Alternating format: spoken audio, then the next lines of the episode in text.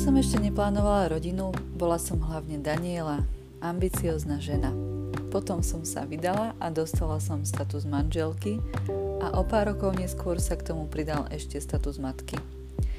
S pribúdajúcimi statusmi som si začala uvedomovať viac a viac, že každý z nich má svoju dôležitú úlohu v mojom živote a nejakým spôsobom ma definuje. Môžem však všetky tieto životné role zastávať na 100%, alebo je to vec stanovenia priorít. Je nejaká rola menej dôležitá než tá druhá? O týchto mojich myšlienkových pochodoch bude práve dnešný diel podcastu o živote, pri ktorom vás srdečne vítam. Nikdy som si neprijala byť žena úplotný a vždy som si prijala mať vzťah, kedy budeme na domácnosť dvaja a nebude sa odo mňa očakávať, že je moja úloha variť, prať, žehliť, upratovať, obstarať deti a k tomu pracovať a prispievať do spoločného domáceho rozpočtu.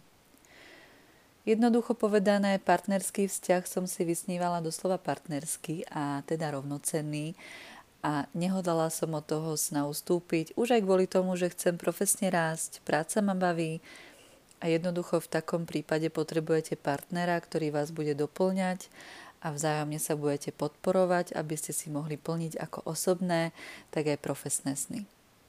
Kým som viedla single life, tak sa všetko točilo vlastne len okolo mňa, mojich cieľov, mojich snov. Ako sa hovorí, keď ste single, tak si vlastne môžete robiť, čo chcete, kedy chcete a nemusíte o tom s nikým diskutovať keď aj vaši kamaráti vedú podobný život, tak vlastne vás ani netrápi, že ste single, pretože vždy máte s kým tráviť čas. Ja som ale vždy túžila mať niekoho po svojom boku, hoci som čas od času tvrdila niečo iné. Každý partnerský život je krásny vo svojich začiatkoch, kedy sa neviete jeden druhého nabažiť a najradšej by ste spolu boli 24 hodín denne, 7 dní v týždni, Jednoducho, keď ste zamilovaní, tak je ten človek stredobod vašeho vesmíru. Časom, ak si rozumiete, tak prejdete plynule do fáze, kedy začnete plánovať veci spoločne a začnete si vytvárať spoločné sny.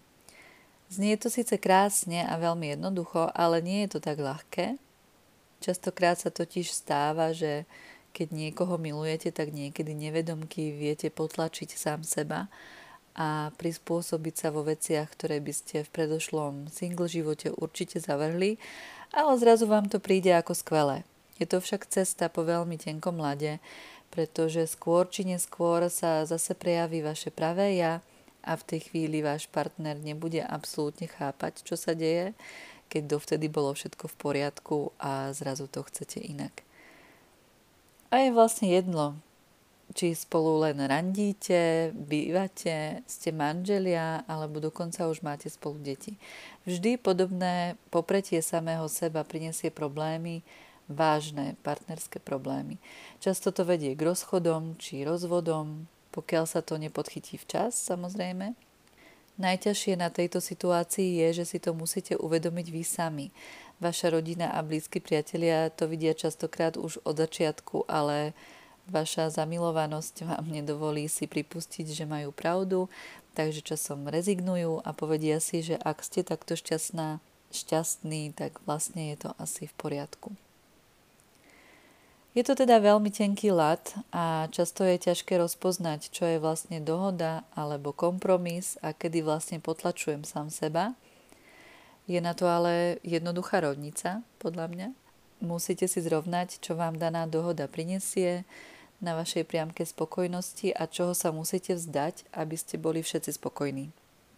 Ak je krivka spokojnosti rovnaká alebo vyššia než krivka toho, čoho sa musíte vzdať pre spoločné blaho, tak je to v poriadku a určite nepotlačujete sám seba.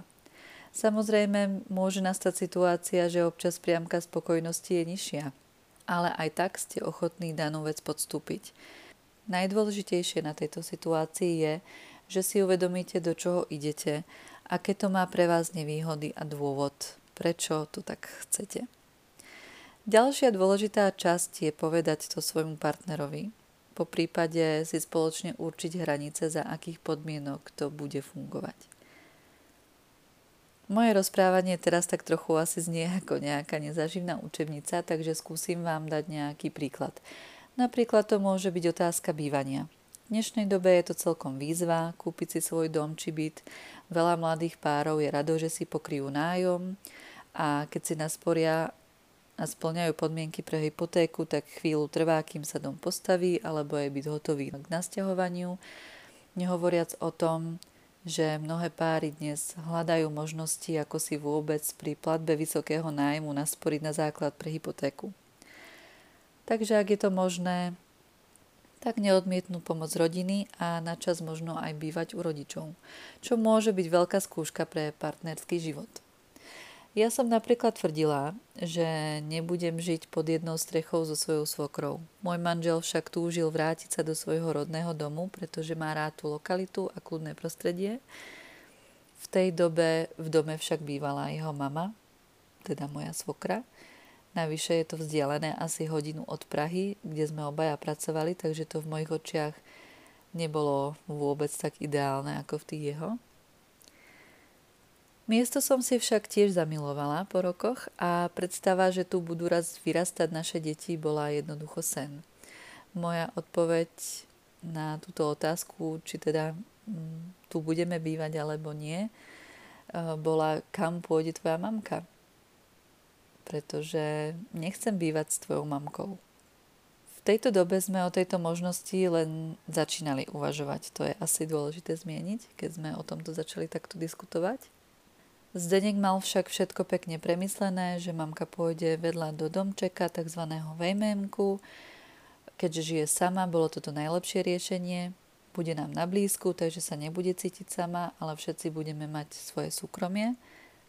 Samozrejme, ako väčšina vecí, ktoré si v živote plánujete, aj táto mala svoje prekážky a keď sme už boli vo výpovednej lehote z pražského bytu, tak sa situácia trošku zmenila čo znamenalo, že na istý čas budeme musieť so svorkrou zdieľať jednu domácnosť.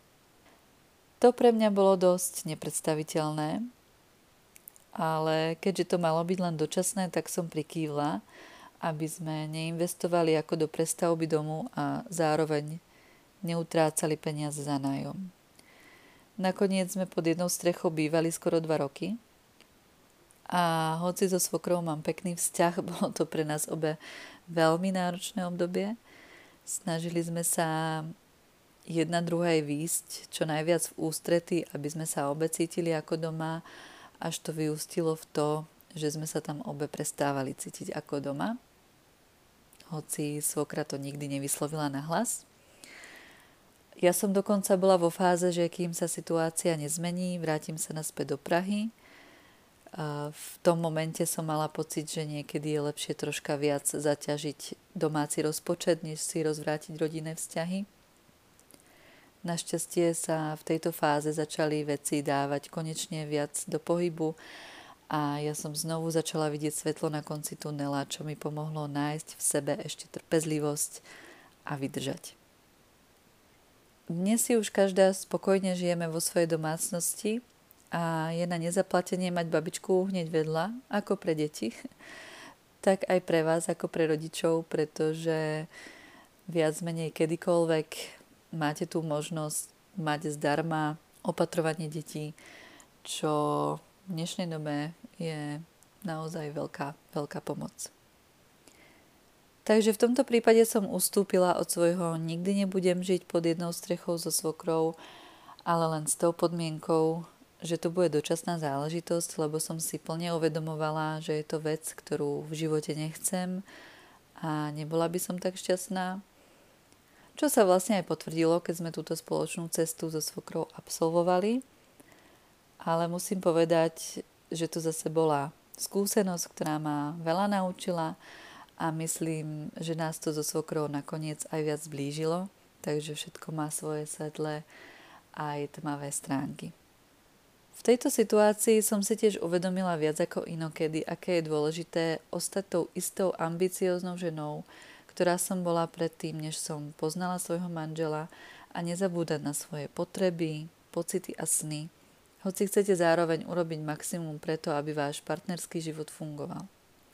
Takže v tomto prípade nie je nadradený ani jeden status.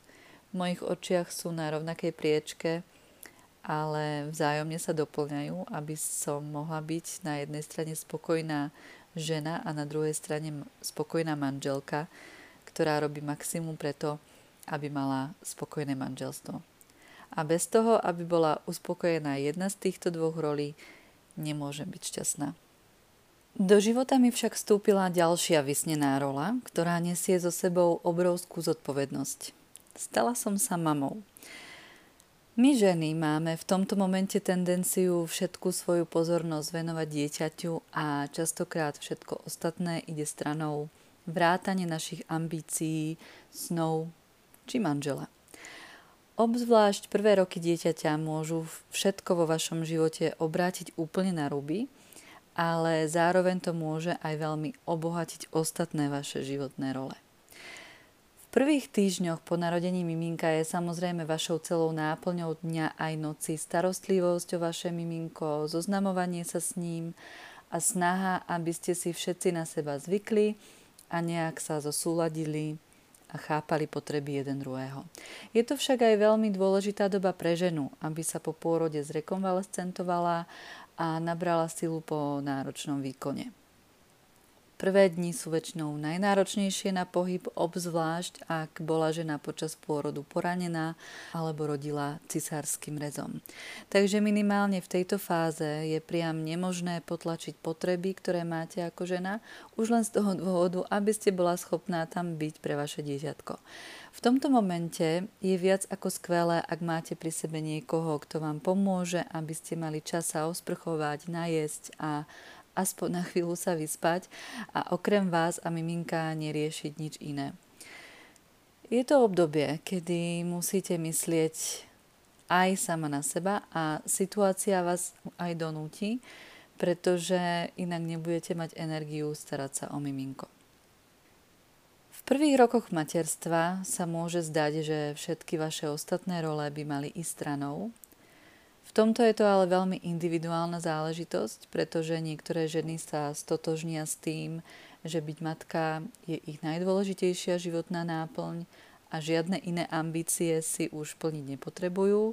Naopak niektoré ženy to majú ako ja a cítia, že potrebujú v živote aj iný presah, kde sa môžu realizovať, no zároveň chcú dať zo seba svojim deťom maximum zo svojho času, hlavne v prvých rokoch života.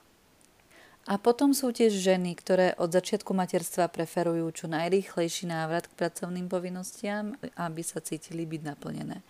Ja osobne si myslím, že každá z týchto ciest je správna, pokiaľ to žena tak cíti a je tak spokojná. Pretože len vtedy, keď nepotlačujete samú seba, môžete dávať pocit bezpečia a lásku aj svojim deťom.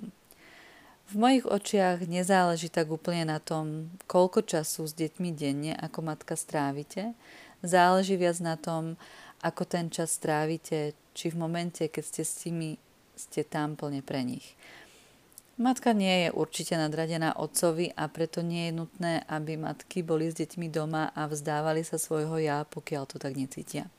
Niektoré maminky ani nemajú na výber a musia sa čo najskôr vrátiť do práce, aby uživili rodinu a v mnohých krajinách sú ostatní ľudia udivení, že náš sociálny systém umožňuje byť matkám doma s deťmi do ich dovršeného tretieho roka alebo až štvrtého roka života bez toho, aby prišli o prácu, kde robili pred pôrodom. A v každom prípade zo spomenutých nastavení materstva nájdeme spokojné deti a taktiež v každom modeli nájdeme aj deti problémové, takže jednoducho univerzálny recept pre výchovu neexistuje a je to veľmi individuálna záležitosť každej rodiny, do ktorej by sme sa nemali starať a tvrdiť, čo je správne. Ako matky máme často tendenciu sa obetovať v mnohých veciach pre rodinu a potlačiť svoje potreby. Častokrát si to ani plne neuvedomujeme, pretože to robíme z lásky k svojej rodine. Skôr či neskôr sa to ale prejaví, že sme potlačovali same seba v tomto prípade to môže nastať o mnoho neskôr než potlačovanie samých seba v partnerských vzťahoch. Okrem zapierania svojich potrieb a pocitov často máme tendenciu ako matky upozaďovať aj partnerský vzťah A to nie len v prvých rokoch života dieťaťa. Mnohé páry majú možno krízu zo začiatku, ktorú buď zvládnu alebo nie. Často však vidíme okolo prípady, kedy obaja partnery prepadli do stereotypu, kedy postupne riešia len všetko okolo detí a práce a ako všetko skoordinovať a pritom zabúdajú dávať pozornosť ich partnerskému životu. V týchto prípadoch často nastane partnerská kríza v čase, keď ich deti už nepotrebujú toľko starostlivosti a zrazu začnú mať viac času sami pre seba, viac času na to, aby sa venovali partneri jeden druhému, no častokrát po toľkých rokoch už ani nevedia, čo by spolu robili, o čom by sa bavili, keď nemusia riešiť čo s deťmi. A keď sa v tomto prípade spojí to, že žena zasvetila svoj život deťom, ktorý nadradila nad všetko ostatné, a vlastne zabudala sama na seba, zistí, že vlastne ani so svojím manželom si nemá čo povedať. Svet sa jej začne akoby rúcať pred očami, pretože má pocit, že už ani deti ju nepotrebujú, hoci to v skutočnosti nie je vôbec pravda. Podľa týchto mojich úvah a rozprávania príbehov žien, ktoré vychovali deti, ktoré už dnes majú svoje životy a rodiny, som zase dospela k záveru, že byť matka tiež nie je nadradená rola všetkým ostatným.